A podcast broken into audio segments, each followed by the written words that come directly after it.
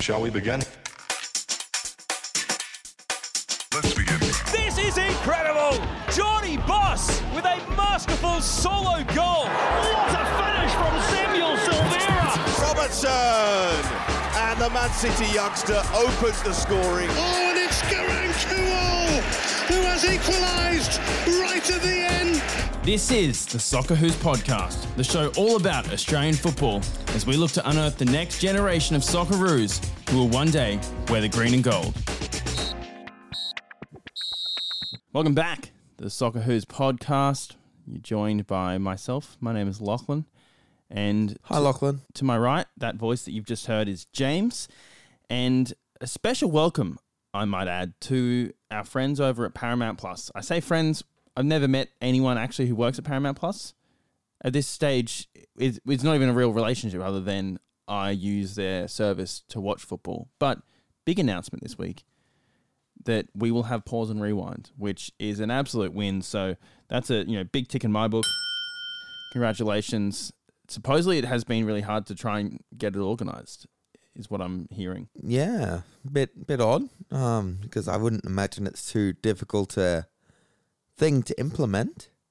James, do you know much about coding? Do you know much about A little broadcast bit, software? yeah, a little bit of Python and open broadcast Okay, well software. then, why didn't you put your hand up to to volunteer to do it for Paramount Plus? Uh, because I have a feeling the problem isn't so much in the implementation; it's the big wigs up above. Yes. Okay. Well, I that that's kind of what I was alluding to. Supposedly, according to one Channel Ten insider, it's the people over in the states that are making it a bit harder. Which, I mean, surely anyone wants to improve their product, but also having worked in organizations, you've you've got the little guys wanting to do the stuff, and the big guys going, yeah, maybe maybe next week. That's not also a statement on my current workplace. I would like to add, if anyone that I uh, work with is listening, I love where I work. It's actually it's pretty great. Anyway, Is that uh, a shovel you got over there? yeah, yeah, yeah. No, thanks, mate. And I will put that shovel down. James, at the end of last episode, we, we asked the loyal listeners of this show to to share their thoughts on the Socceroos squad for this England fixture and this New Zealand fixture that we've got as well, the Soccer Ashes, which I can't say is really catching on just yet. I think I feel like the England fixture is the bigger fixture of the two, and then the Soccer Ashes has kind of been put to the side. Yeah, it, it, all the spelling has been wrong for me for the advertising and soccer. Sure. Uh, look, anyway, uh, we did ask people who they thought was a bit rough to miss out on the squad, and we had some responses. Uh, I'll go through them quickly. Uh, so Carlos and Varelli both said Jean Roux, uh, Mm, good shout. playing in, in League 1. League 1, yep. Pardon your French. Yep, pardon my French. Playing in League, playing in League One. Uh, Devlin uh, Varelli also mentioned said that you know, he could have also been in with a shout, and they've also said that if Circati and Strain don't get decent minutes in the next two games, they'll be super disappointed. And do you know what? I agree. Yeah, I think we're probably likely potentially to see a, a debut from Miller in the New Zealand game. I would guess. I, I, yeah, that would make more sense to me. uh, so we might see him, but I imagine Strain is the first pick, and Circati, I agree. If we don't see him in the New Zealand fixture, oh, big concern there. Yeah, oh, massively. Uh, also, Ben Falzon says Mo Toure or Garang Kuol over Mabil. And uh, Dan Young, I also see that he's said Jean. So some Jean fans. Fair enough, he's a good within our player. listener, listener, listenership, within the people who listen to the show. I'm, I, I can't say whether these guys are fans or not. Yeah, we had to have a. Do we have a collective noun yet for listeners of the show? No, Maybe that's this week's question of the day. What is the collective noun for listeners of the show? no, I, I, I cringe whenever you hear Yeah, like, I I do as well, but it's almost like an ironic thing now. Yeah, but I, I don't know if people would understand that it's an ironic thing. True. So um, get in touch if you really want to identify yourself as something other than someone who listens to this podcast. Uh, as you can tell, I'm uncomfortable by the thought of someone considering You can themselves hear a fan. you can hear the visceral cringe through Yes. the microphone. Yes. Anyway, uh, interesting that Ben Falzon said um, over Mabil, uh, Mo Toure or Kuol, because we also put up a poll uh, asking people, you know, should he been given a call up? And we were called out on, on X, on Twitter this week by Jacob. Audio of the both of us absolutely ripping into uh, Mabil. And look, sometimes players do things to make us look silly, right? Lecky did it last year. Exactly. And I actually almost would prefer that. Maybe not prefer. Hopefully, our takes are, are good enough that we are switched on. But a player can always prove us wrong. Oh yeah, And we would much r- rather than prove us wrong in a in a positive way, we'd much rather a player actually you know, well and truly surpass our low expectations of them, and he did that. Uh, w- we'll go around the grounds a little bit later, but I want to highlight that heading into camp, Awer Mabil, two goals and an assist. What a game it was from him, and look, one game doesn't one one game doesn't uh, I guess display that a player is well and truly back, but it's good building blocks yeah, to potentially rebuilding his career. yeah, for sure.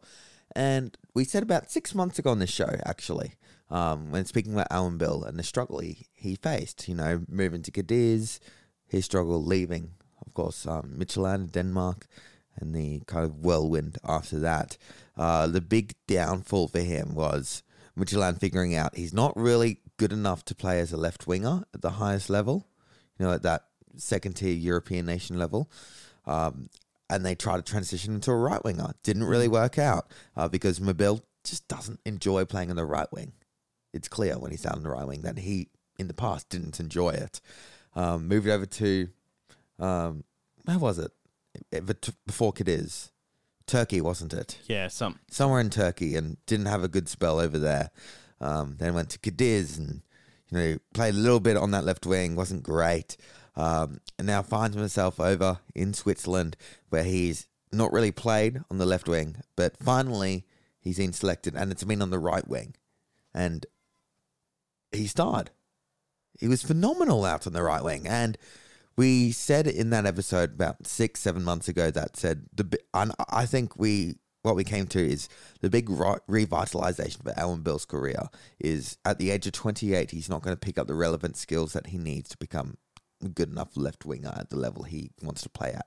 But his entire skill set suits a right winger to the T.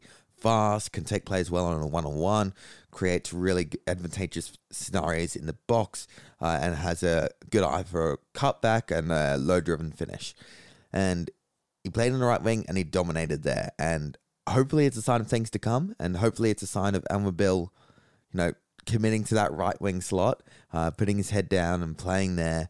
And I think if he continues to play consistently on the right wing, he will be a Socceroos level winger. And that's kind of the ironic timing of this because he's played left wing for the past two years and it's been mediocre. You know, plays on the right wing and he's brilliant, and it's it's great to see because Awer Mabil he's got the whole tool set to be a Socceroos level winger, um, and I think it is as a true winger on the right. Uh, so it's great to see him playing out there, playing well, uh, and creating brilliant opportunities, cutting across the face of goal from that right wing, turning the corner against a fullback.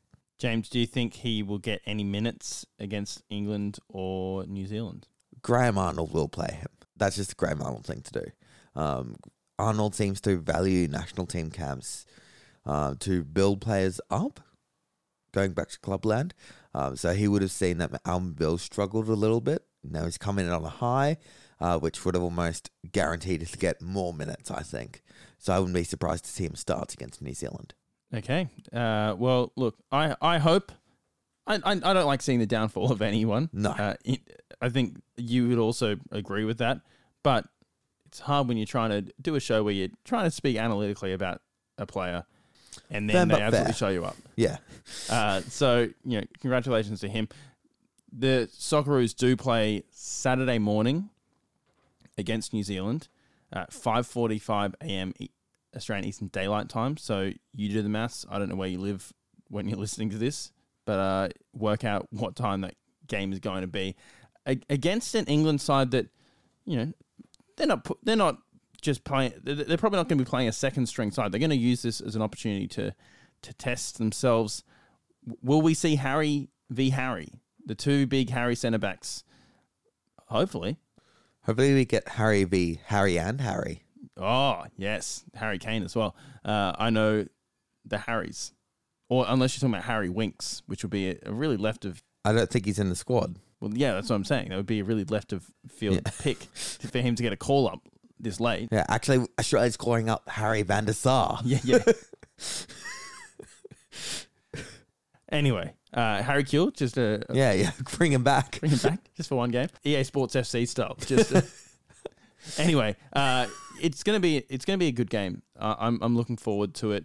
I'm looking forward to seeing. Uh, uh, look, unfortunately, Riley McGree uh, is is no longer a part of the squad. His foot injury has ruled him out of of the squad. Yep. You'd know more about this than I do. How many games, like, fi- how many fixtures does someone have to play before they're locked in? Um, three competitive. Okay, because we've had friendly like these are friendlies, I guess. Yes. So Um, I, ju- I, so I, I guess I, three- I would like to see Robertson Yeah. play against England. Um, three competitive till you're locked in. Yep. If you play a fixture, um, you have to wait three years before you can switch allegiances. Though, okay, so just extends the timer, right? yeah, that's that's it's good to know. I would like to see him though play against England, at, you know, a nation he has played For. for at youth level, Yeah, and he- he's he's one of us though. yeah. I mean, Pep Guardiola will be, wa- be watching the match, so I wonder whether Pep will be scouting any of the, the Aussies. Obviously, he knows Robertson, but Yeah. any of the others, you reckon tickle his fancy? I know. You, you sure? Yeah, You don't reckon that Craig Goodwin could do bits for Manchester City?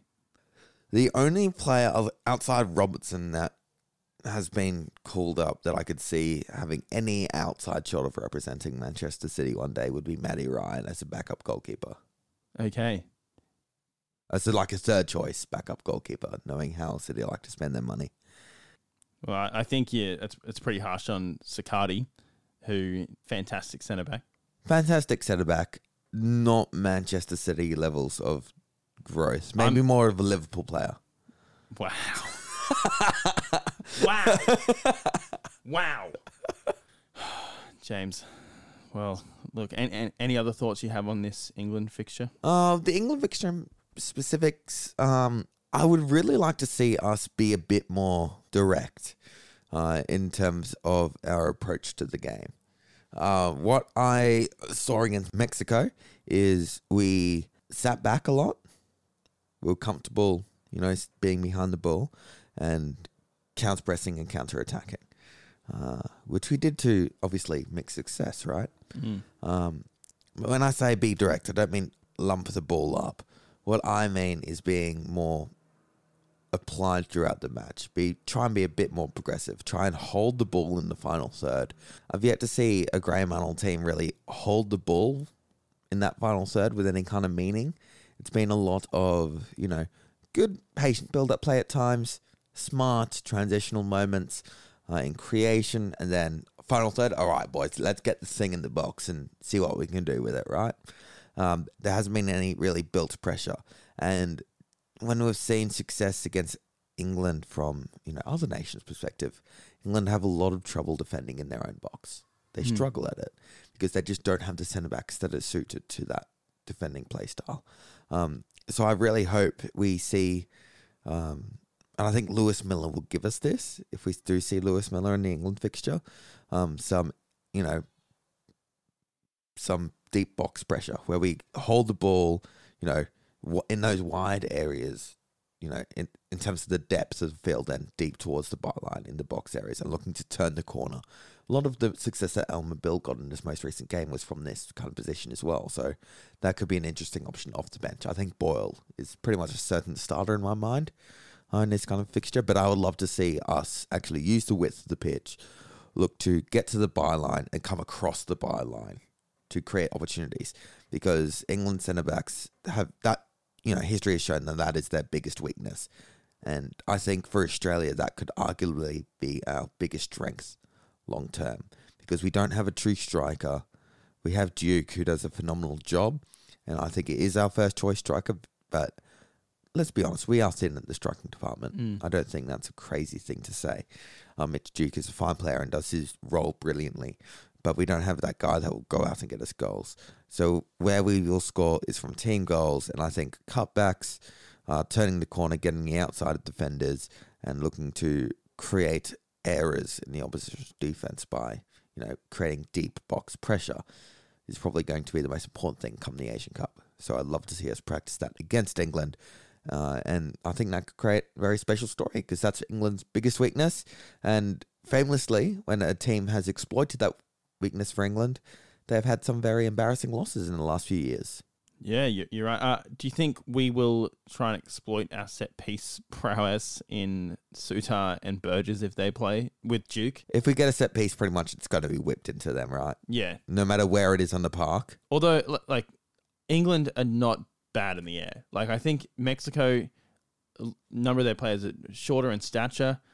I just don't know whether kind of lobbing it into the to our tall boys is going to work necessarily. Uh, it also depends on who the six is for England, right? If they play Declan Rice, I think we will not get any success really from set pieces because shielding is a very important thing. Um, and you know that's probably the it's a less glamorous part of set pieces, right? It's not a, just a matter of like, oh, he's a big fella, he's a little fella, the big Yeah. fella's going to win. Shielding's a very important thing, and that's something that that's something that Mitch Duke honestly is phenomenal at. His shielding and the way he actually can stand strong and allow these big players to come around him, and you know have multiple players be drawn to him, and you know create space is phenomenal. Um, but Declan Rice, that's one of his strongest assets, right? Yeah. And he's one of the best sixes in the world. Uh, and when you say that's his strongest attribute, I think we'll struggle for set pieces if he's on the pitch. Well, James, speaking of tall boys, one tall boy specifically has picked up some match minutes. Should we go around the grounds and chat about some of these Socceroos who have picked up minutes and played heading into these fixtures, and I guess some of the future stars that have made some appearances within the past week? Sounds good, Lachlan. Well, uh, first cab off the rank as we go around the grounds. Harry Souttar started against Stoke, 2 0 win. He played 85 of the minutes, so subbed off at the end, but playing against his old side. And would you say back to his best? Or near his best? Yeah, it was very good. Very good. Um, I mean, Leicester fans loved him after actually getting a chance to see him properly, realizing just how good this guy is. Uh, and his man, I don't, I don't know what goes through a manager's mind to look at a player and go, oh, yeah, haven't had a start in the league all year. Oh, yeah, let me give his first start against, you know, the first time playing his old side. Bit of a stitch up, but big Harry suits. Maybe not maybe problem. his thought process was this guy will know how Stoke line up. True. He's played against him in training. He'll be good against him in a game. True. That's believing the best in them. Yeah. Yeah. We'll go with that. Uh, but yeah, Harry Souttar, yeah, phenomenal. He did what Harry Souttar does best, you know, an absolute menace to beat on the ground and in the air. Um, defensive stalwart and was a solid short passer. Doesn't really have long ball distribution. Never really has. That's always been the big glaring weakness in his game. Um, but it was really just a classic Harry Souttar performance of really good defensively, in the air, on the ground, covering, recovery run- runs, uh, good short passing, patience, um, won't resort to long ball football. And yeah, it was just a classic calm and collected centre back performance, which you'd love to see. I mean, we're only a quarter of the way through the season, so still early days. But Leicester currently sitting top, two points clear of Ipswich Town, with where Mass Luongo and Cam Burgess are, and then the gap is eight points. So um, a decent little gap that they those both those sides have, I guess, really. And if it continues, then that can only be a good thing for Souttar, for Luongo, and for Burgess. Well, let's not get ourselves. Leicester are getting promoted, right? There's no question, I think, in my mind for that. Yeah, I mean they've only conceded six all season. They're, they're just too good. they they're too good for the championship. They should have never been relegated. That probably should have been Everton. Uh, but in terms of Ipswich, I mean, if they do the double promotion, that's crazy, right? Uh, obviously, because they just got promoted from League One. Uh, a lot of football left to play, but great to see them in such a solid place. And you know, Mass, Cam Burgess, leading players in that you know resurgence of Ipswich up towards the Premier League. I mean, Mass was saying that they're, they're not getting ahead of themselves too much in Yeah. a press conference he did earlier this week. They're just looking at teams above them, going, who do we want to emulate? What sort of club do we want to be? Let's focus on playing good football. So, I mean, they're doing a very good job at that. Still, you know, three quarters of the season to go, but I'd love to see both those sides promoted back into the Premier League, or yeah, well, Ipswich should have played in the Premier League ages ago A few years ago. but both those sides promoted into the Premier League, and hopefully our Aussie boys playing an important role in that, and then next year in the Premier League as well. Staying in the Championship, uh, we uh, mentioned it just before, but Riley McGree foot injury in last Tuesday's win over Cardiff, so fortunately he's out of the Socceroos squad. Shouldn't be too long though, and hopefully, you know, maybe ca- paves way a little bit for Silvera to show what he can do because they have been playing in the same position. Yeah, it's true. Um, they went for a different option, unfortunately, in the game that McGree was out. And Silvera um, featured off the bench, I believe. Um, but yeah, it hopefully it does pave the way for Silvera um, to fight his way back in and be a starter. And then hopefully, because McGree's been so good, they just play them both together, please. I think we said the same thing last week and the week before. Totally agree. James, a big one. We we mentioned this player last week. He got some cup minutes, but he has officially now made his league debut against QPR for Blackburn. His championship debut in a 4 0 win. It's Zak Gilsenan. Uh, but quite interestingly, he played like a minute, picked up a yellow card. Yeah, look, young player, 20 years of age, um, making his league debut after quite a tumultuous, at least start to his career, right? Really highly talented youngster, um, potential wonder kid, kind of touted as. Um, dual citizenship between, you know, Australia, Ireland, and England are all fighting for him. Uh, represented Ireland mostly at youth level, a bit of Australia as well, and didn't really want to represent England because he's like, I'm more Irish than I am English, which is fair enough. Yep. Um, but yeah, league debut, he had a torn ACL during that period as well, which kept him out of football for a long time. And for a young player, that's hard. So great to see him make his league debut, get his career back on track, and he's looking really promising, a really creative and smart player. And you know, in the time that Tommy Rogic retires, we see a technically gifted number 10 who's very creative, very smart dribbler, and can find goals and is great at set pieces. So it'll be exciting to watch his career progress because, you know, that Socceroos midfield one of, is one of the most competitive midfields to break into in the international game.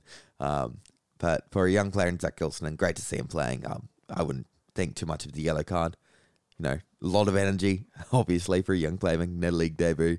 They'll do something silly. They'll say something silly, and they'll obviously pick up silly yellow card here and there. Uh, but that's how they learn. So congratulations to Zak Gilsenan. Great to see him making his, you know, first ever league appearance. And hopefully that's it's the start of many more because this guy has the potential to become a soccer regular. Yeah, agree. Uh, moving down, I guess, a league, Kusini Yengi, 5 1 win against. Uh, what's that? What's that team? Uh, Gillingham, mate. They don't, they don't look too good. Yeah, League League Two, mate. Yep. Yeah. 5 1 win, though, uh, and great work for Kusini Yengi. Um, commiserations to your, your gills. Yeah, look, screw Bradley Duck. Uh, Wow. I'll leave it at that. I'm, I'm still hurting. Are you the only Gillingham supporter in Australia? I may be. Yeah, okay. Yeah. There's not many of you. Uh, but yeah, In general, yeah. back back to Kent back, County, we're all aging. back to Yengi. Uh, he was injured. He's he's back in the side. Sing Yang injured? No. I know. Uh, a goal and look, not much else. to Good say. goal. Yeah, EFL trophy. Yeah, bit Nice of a set there. piece routine. Rose to it. Headed top corner. Good finish.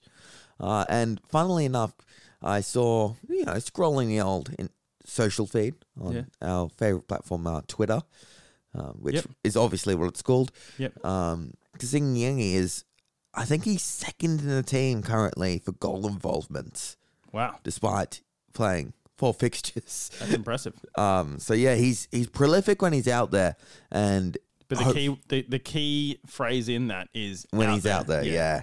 Um, and we highlighted it when he made his move over there. If he stays healthy, it'll be a fantastic move for him because we know his quality. but his health is the issue. Uh, he's got a big body, uh, and he plays like he's a little guy, and that's often a, quite a brutal combination.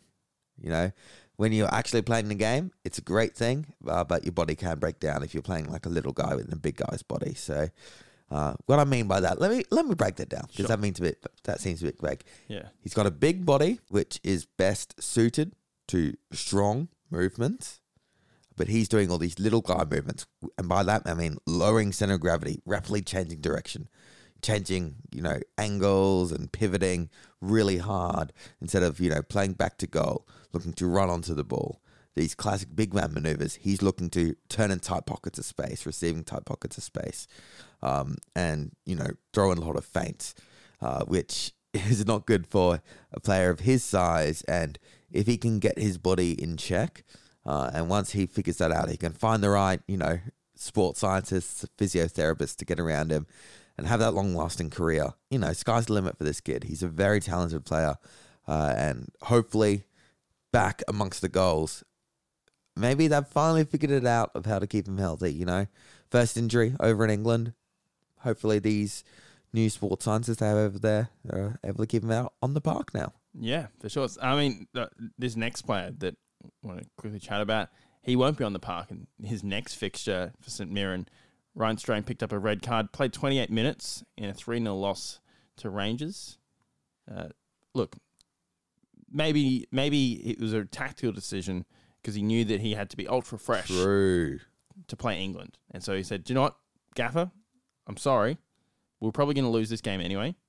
I want to make sure that I'm ultra fresh and can absolutely tear it up against whichever English winger will be taking me on. Yeah, look, you can also just say he was stopping a goal because, you know, it was to stop, you know, a goal.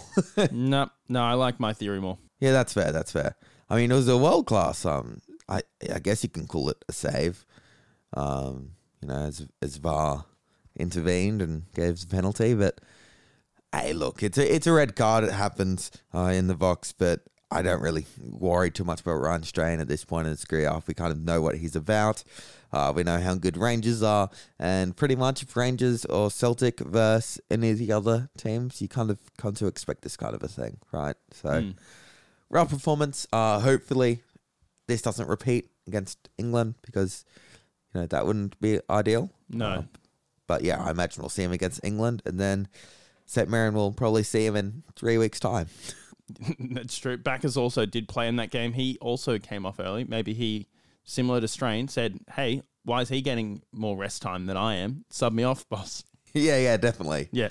That's definitely the mentality that these players have. Yeah, you can tell that I played high level football, James. Yeah. Uh, moving across to Germany, a player that I'm still I'm still very confused because all the reports after the injury was that it was bad and out for the rest of the season. But my man is back with two assists against Nuremberg in a 5-1 win.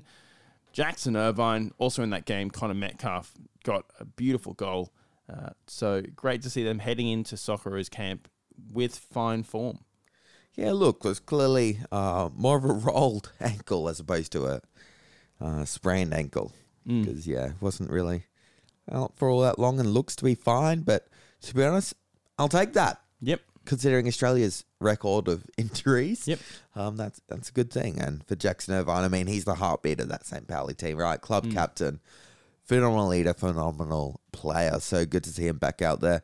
Two assists as well. He's got kind of a way of, you know, coming in with a clutch goal, clutch assist, um, both for club and country. So I wouldn't be surprised to see him get a goal or an assist this international break. Actually, you know, I just have have, have a feeling in my bones, Lachlan. I like the sound of that, James. Uh, so yeah, but you know, good good fixture on the run in.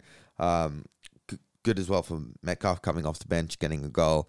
Uh, it was a decent effort as well. You know, curling, not really curling effort, more of a low driven effort with his left foot, um, finding that near post and tucking it away.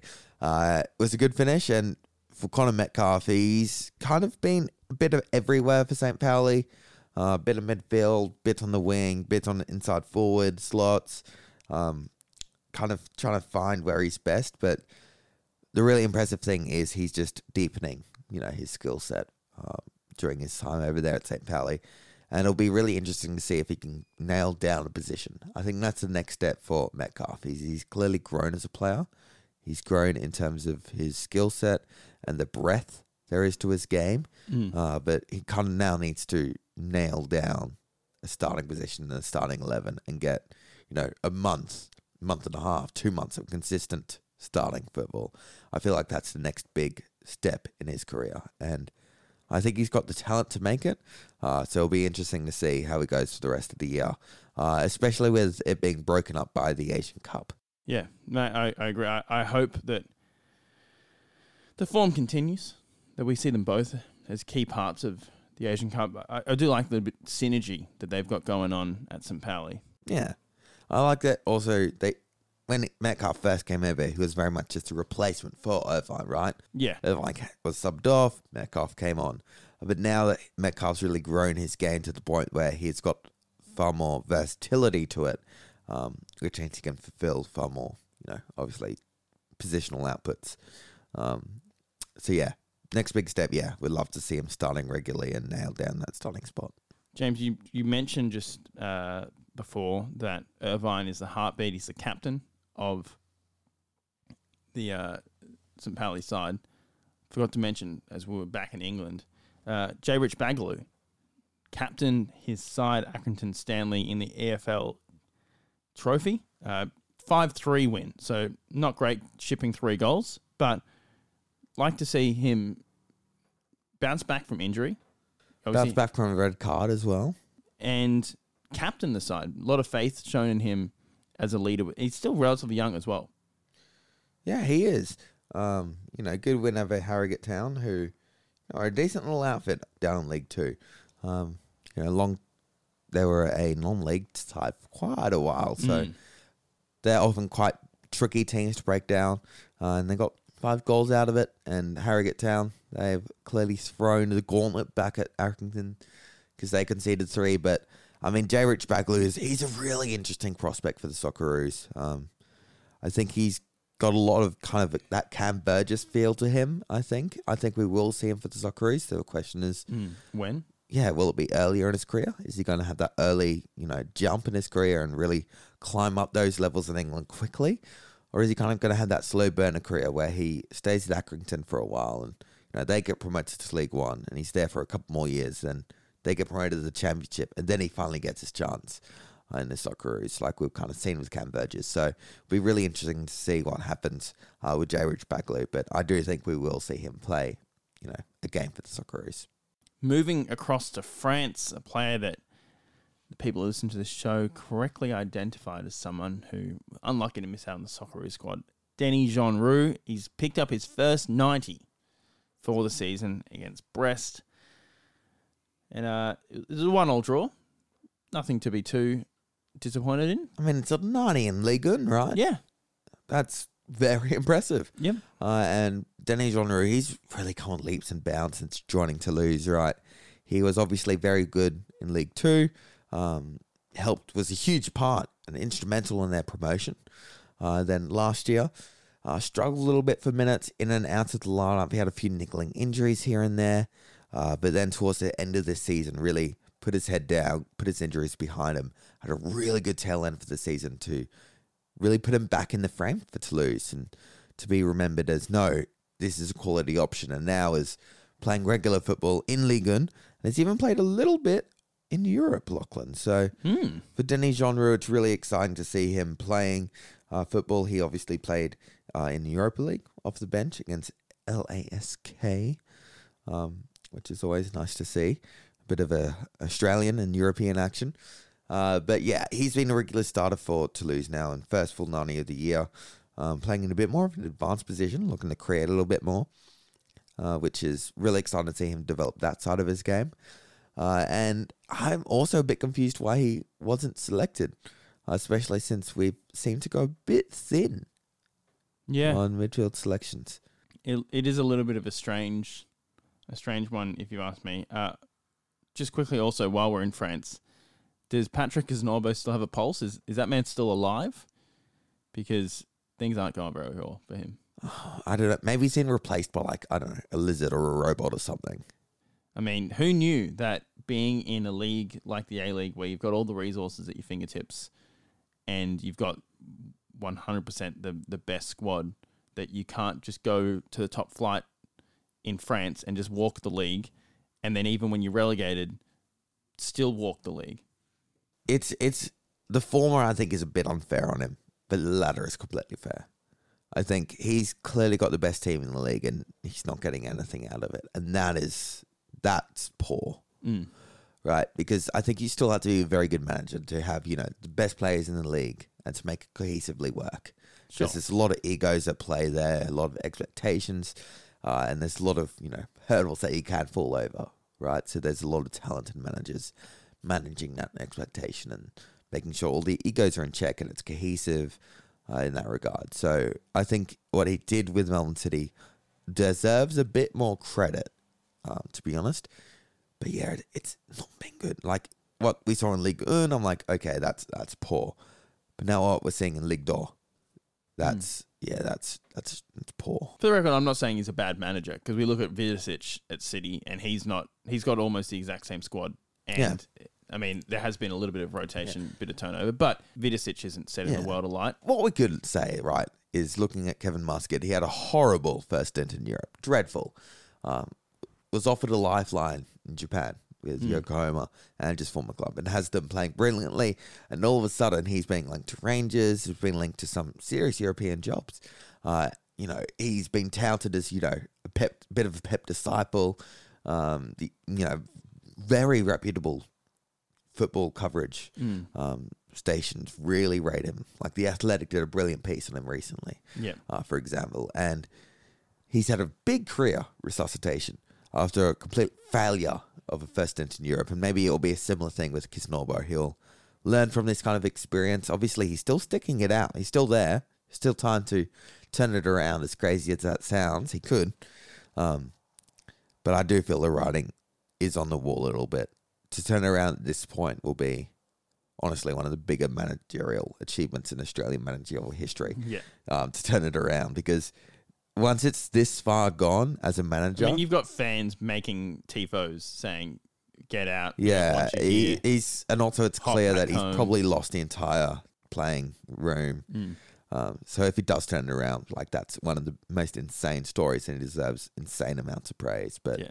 I feel like he's going to have to have a bounce back, and I hope it's also in Japan. I think Japan is a brilliant landing spot for Australian managers. I think there's a lot of synergy there.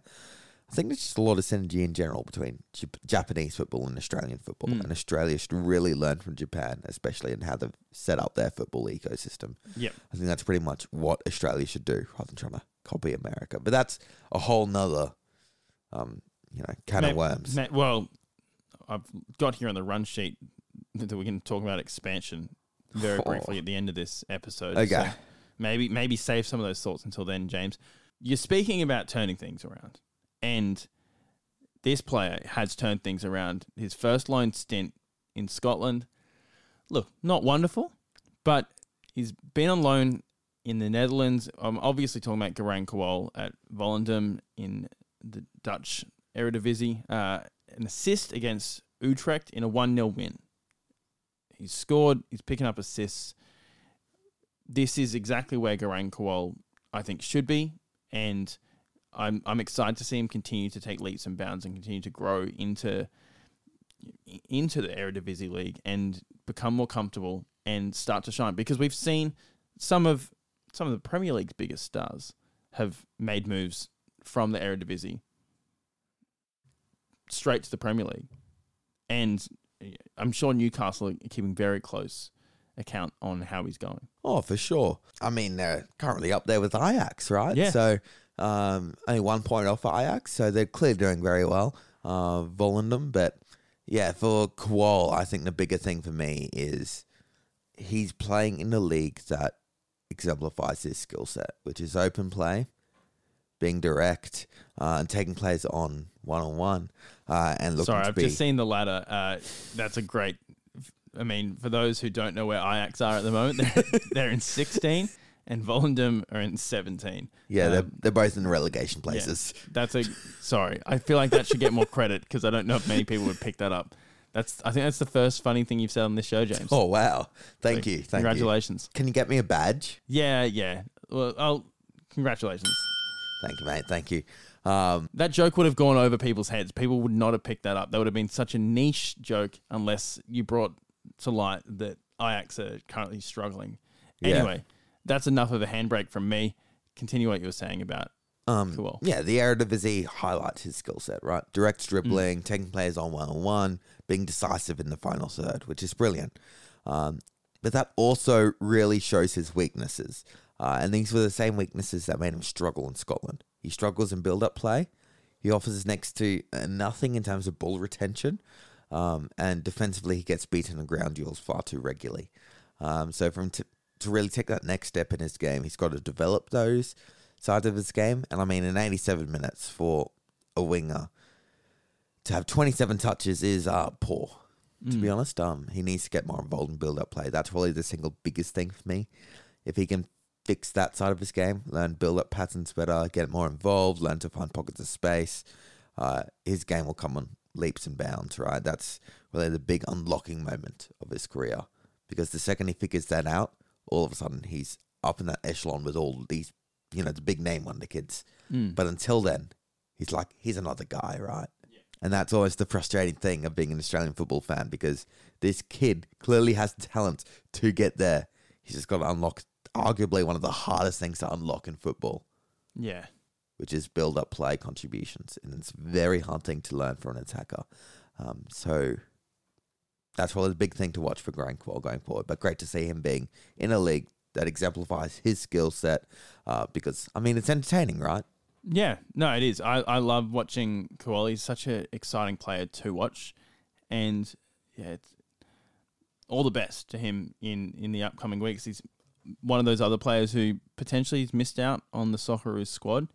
So hopefully this gives him more time to be in and around the club to continue working hard on the training pitch and putting up some more of these performances to help lift Volendam out of the relegation zone. Moving down to the second flight of Dutch football, Adrian Segecic got an assist in a 5 2 win over Cambuur uh, for FC Dordrecht. Yeah, he's been playing consistently over there. I mean, got a goal on debut, of course. Uh, then has played a lot of 90 minute football matches. Um, only played 82 minutes here, but he was subbed off to have a bit of a rest to congratulate him on what was another stellar performance. He's been playing more as a right winger um, this season. I still far prefer him in kind of that free eight role. I think that is his best role. Uh, but he's playing in a league that once again just shows his skill set. Uh, but more importantly, it shows just how good of a talent he is, right? And Adrian Segecic, he has potential to be a Socceroos winger um, or midfielder in the not too distant future, right? He's a very similar player to Riley McGree in many ways. I think he's a little bit quicker than Riley McGree, uh, but obviously Riley McGree is far further along in that technical journey than Segecic is right now. But Segecic has all the tools to catch up and get there one day as well. So really exciting to see Adrian um, playing regular first team football.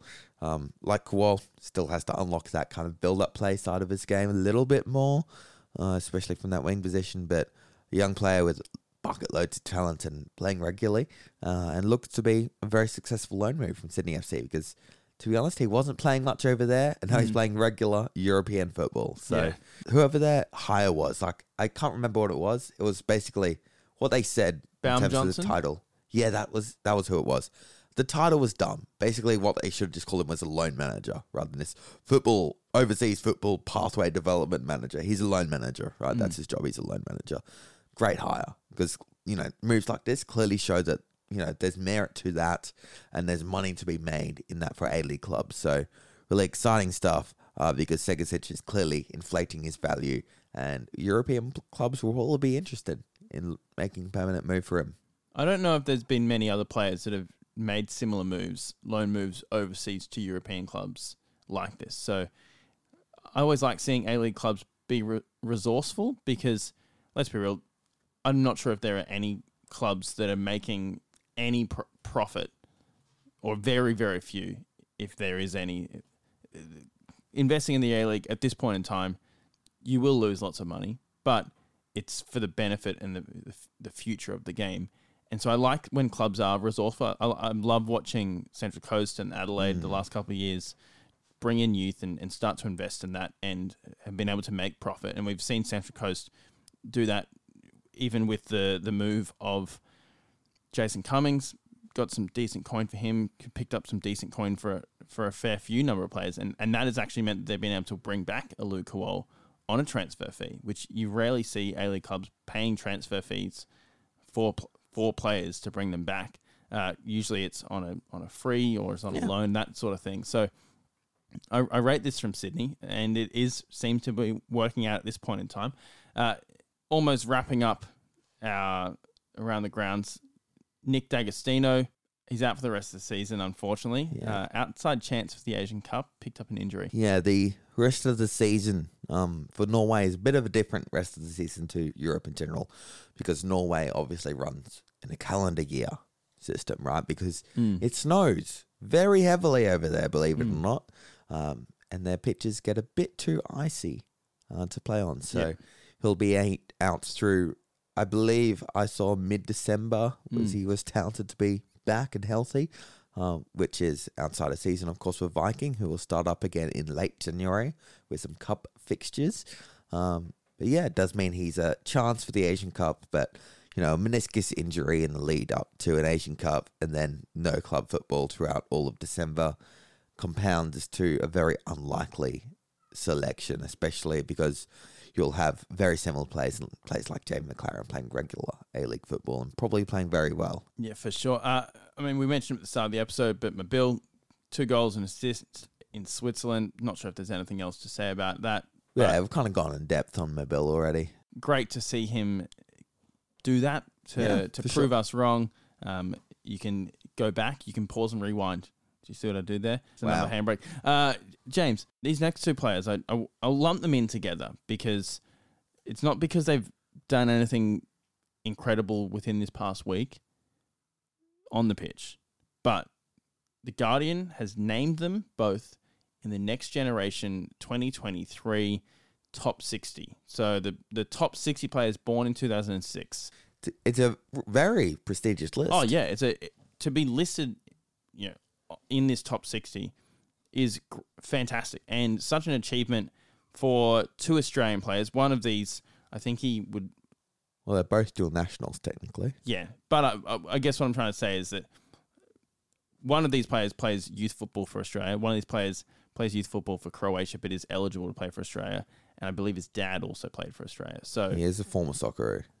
uh, Noah Skoko, uh, he's currently at Hajduk Split in the youth system there, Phenomenal player. and Nestory Irankunda, who, if you watch the A League, you're familiar with him. So for those who might not know Noah Skoko, do you want to give a quick Yeah, for sure. He's really the midfielder that Australia's always been missing. Can break lines really well, can create, uh, and is very sound in possession. Uh, to be honest, Australia should be doing everything in their power to secure his services uh, because, as illustrated by his selection in this next gen um, shortlist, he's up there with Irankunda, Kuol, Volpato.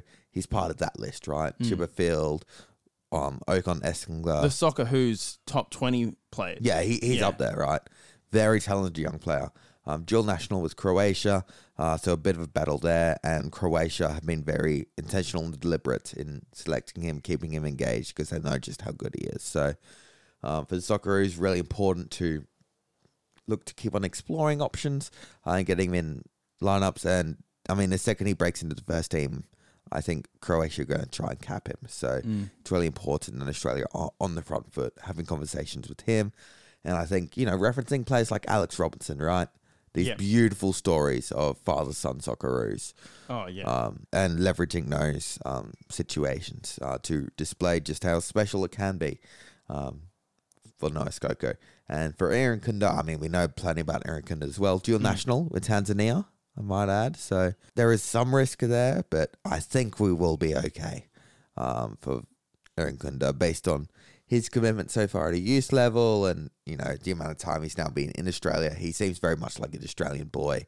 Um, and, you know, will probably play for Australia as much as Football Manager tries to make him play for Tanzania.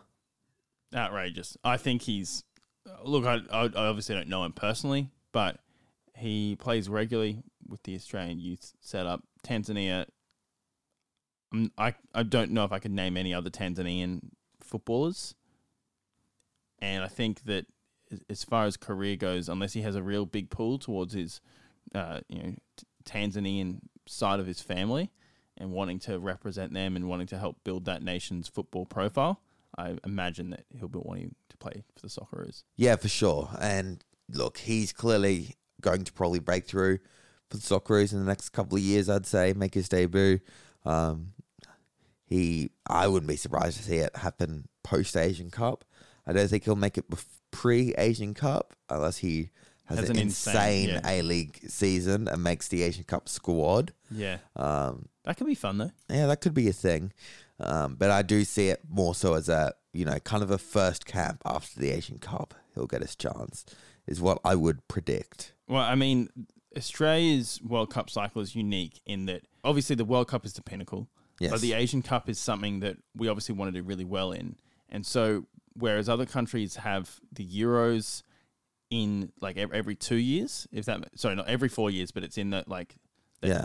that other like Olympic year, let's say. We generally have the World Cup and the Asian Cup straight after, so that gives us then a, a roughly a three, year Yeah. build towards the the World Cup. Yeah, two and a half. And you know, Master Wongo was in the press conference that I saw.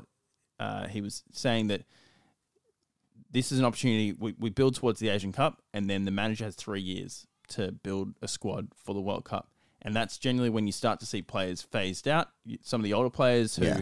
probably won't be around for this next World Cup cycle, or less likely, you start to see the manager go, okay, let's let's start investing in some young players who hopefully will be hitting the levels that we want them to be at in three years' time. And so I, I, wonder exactly as you were saying. Yeah, well- Irankunda is in that mix. yeah, I mean, first players that come to mind, right? Players like Craig Goodwin, of kind of players that need to be phased out, and Irankunda is very much like for like replacement in many ways for Craig Goodwin. So. Would you say Leckie as well, probably? Oh, yeah, and, Leck- and Leckie for sure. potentially Boyle.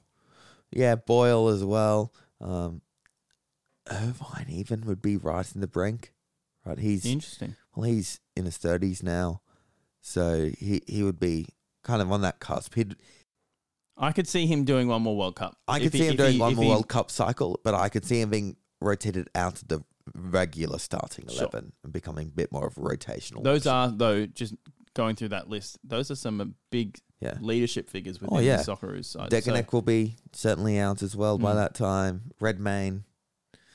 Um, no, I don't know about Red Rain. keep him around till he's 40, 50.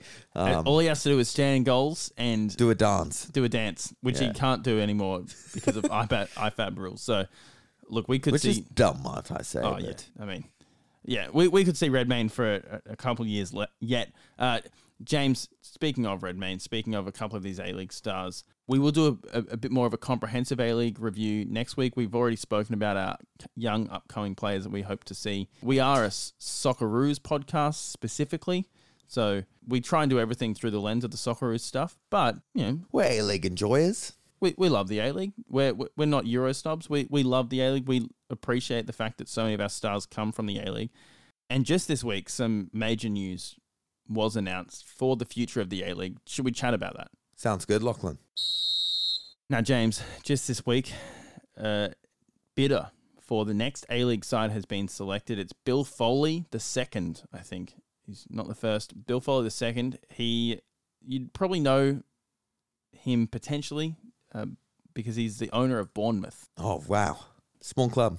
Okay, well, I would say Compared to his, obviously, his Vegas Golden Knights well, American Championship club, yes, which is ironic because, you know, they've got the Knights moniker and he's just bought, you know, could be getting a side in Auckland, which famously Oh, had a, okay. a I haven't, Knights I haven't actually. I didn't. I didn't put those two and two together. That is a great observation, though. Bill Foley, billionaire, obviously heaps of money. Look, I've got mixed feelings about this. I I don't mind that there's a second New Zealand team in the competition. I would love, and for the sake of the World Cup, which we've seen news about the hosts for the next couple of iterations for the World Cups, I would love for there to be a split within the Asian Football Confederation and East Asia and West Asia are separated. Oh, please. and for Australia and New Zealand to become a part of the same confederation because then that Yeah, would make Japan, South Korea, China. oh, Oh. that actually tasty, very tasty. Which way would India go though? That's the big one. Uh, they can join us. Yeah. We need a couple of sides that, Yeah, like it make it the stands and you know Yeah. the Middle East. yeah. One confederation. I think that could be Russia will probably join them as well. Yeah. Well, yeah, anyway, that's enough about the confederations. But I would love to see New Zealand and Australia join in the same confederation, and then I would, I have absolutely zero hesitations with New Zealand kind of being absorbed in the same way that Swansea Yeah, Wales. and, and, and Wales are uh, absorbed into the English pyramid. So, second New Zealand side have just been announced. Canberra don't have any news on that just yet. They- They've said that it's going to be announced after the start of the A League season. But then there's still the question also of Perth and Newcastle owners still need to be found. And do we expand, ideally, in my mind, to 16 teams? I think 16 teams is the magic number. Hmm. Um, And, you know, you don't go above that. Yeah, I mean, it would be if a second division gets up and running, you easily a cup a cup competition right there. Oh, yeah. Two two sets of sixteen teams makes thirty two. That's a nice round, nice round Yeah. thing. League Cup, but then you have your Australia Cup for the entire period. It's nice. It's clean. It's very clean. Uh, and I also don't hate the idea. I've said this before in this show, splitting like Scotland does, and a nice eight and eight is just a nice way Mm. Yeah. to to finish So off. what, a 30 game home and away, because, you know, 16 teams, Yep. 30 game home and away, split in half, then another 14 game home and away for your, pro- for your championship and relegation playoffs. Uh, yeah, I guess I guess you That's 44 games in the season. That's a good amount of football. That is a, quite a nice amount of football, and you just essentially treat those other games as an extended final series. Yeah.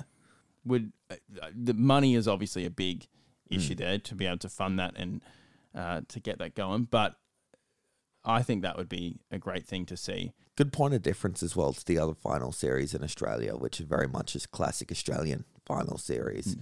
Um, so having a promotion or promotion or championship group, then a relegation group would be really entertaining. And I think especially the relegation group Yeah, be really entertaining to watch because it's like this kind of reverse finals kind of yeah, thing yeah, going yeah. on. It's like yeah, anti-finals in many ways, but I, I, I do love though. Expansion does mean more opportunities for young Mm.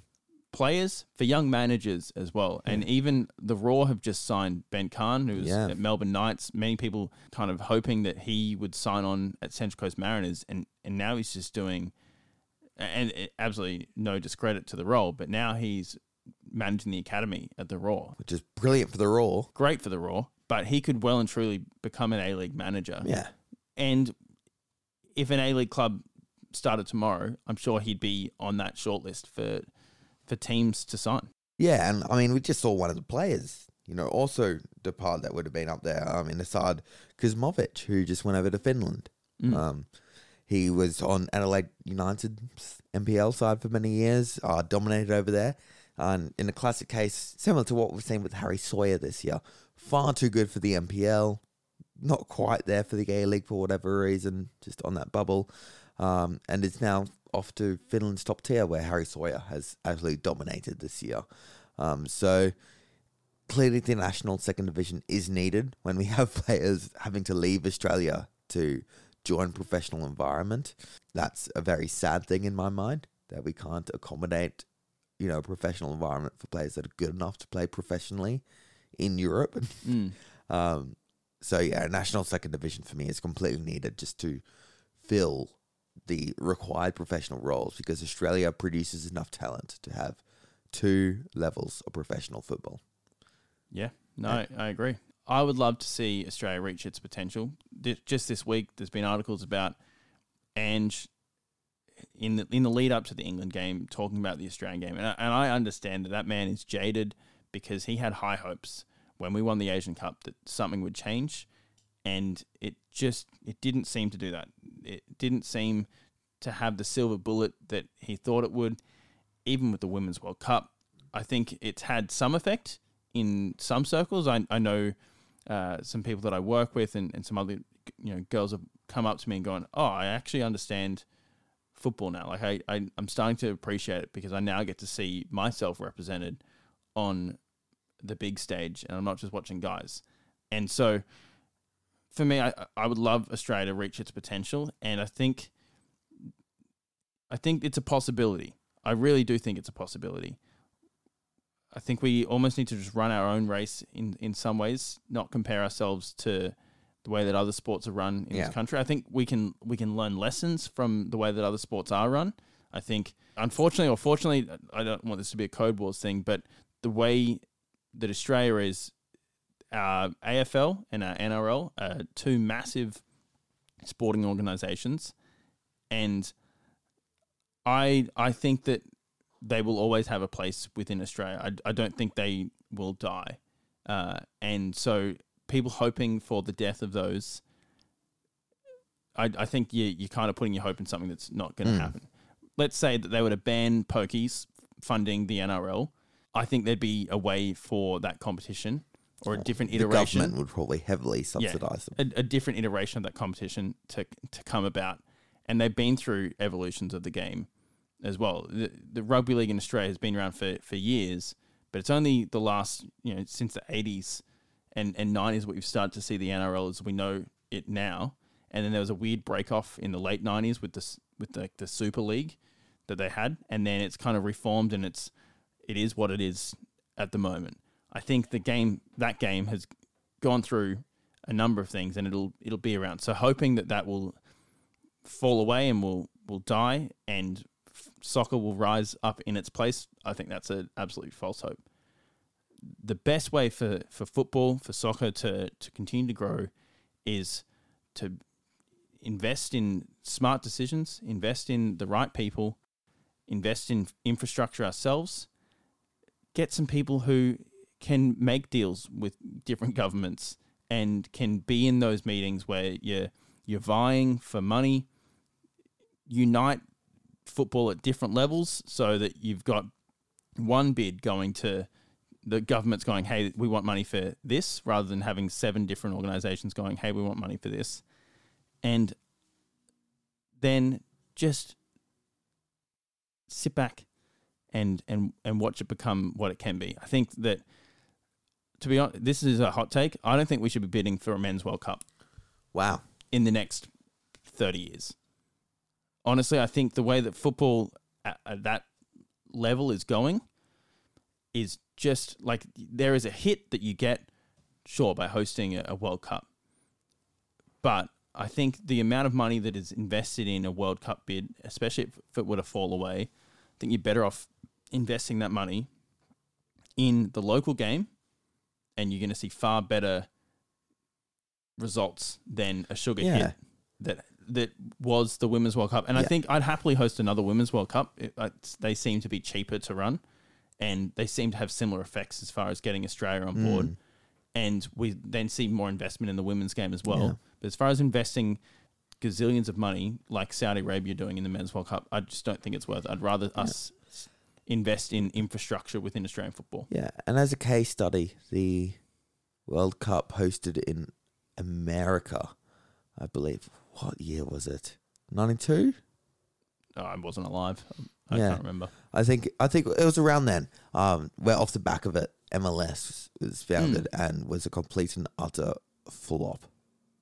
Failed spectacularly because it didn't captivate the essence of football uh, in many ways in America, and it didn't work. And the World Cup sugar hit was exactly that. It was just a sugar hit. It wasn't until they actually made sustained progress in terms of developing what it is to be a football outfit in America and create a localized identity rather than just trying to chuck the best players on a team and try and make a you know some superstar filled team.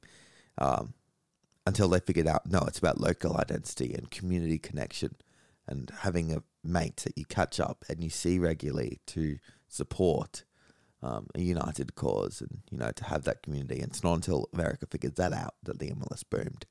And I think for Australia, a World Cup would be you're right. It would be a sugar hit. Australia needs to the FA, um, the APL need to recognise the most important thing that football in this country needs is united communities.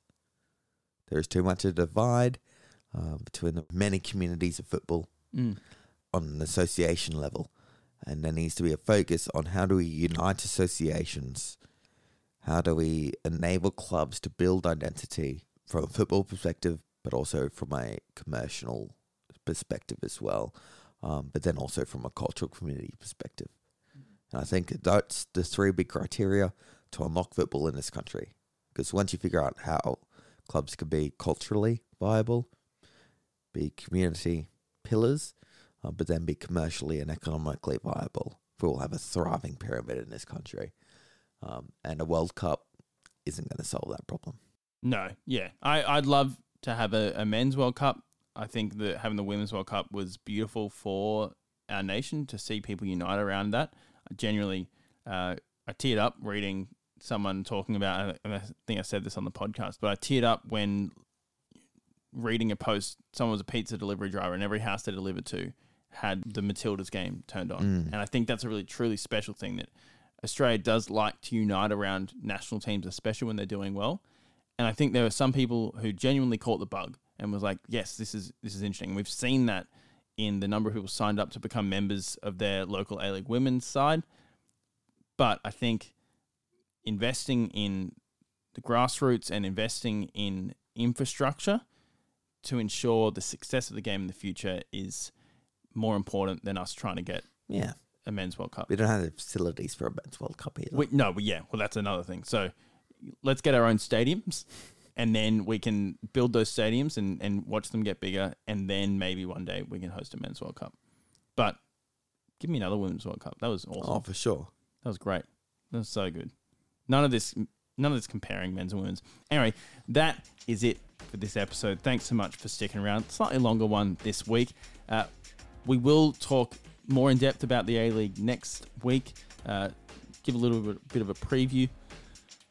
So, I'd love to know who you think is winning the A League next season. Give me your your grand final winner. Give me the winner at the, the end of the season if those are different. Golden Johnny Boot Warren medalist. and uh, and Johnny Warren medalist, and we will we will see how we go. And I guess most clean sheets as well. Golden Glove, give me that. If we're asking for Golden Boot, we might as well ask for Golden Glove as well. That is it.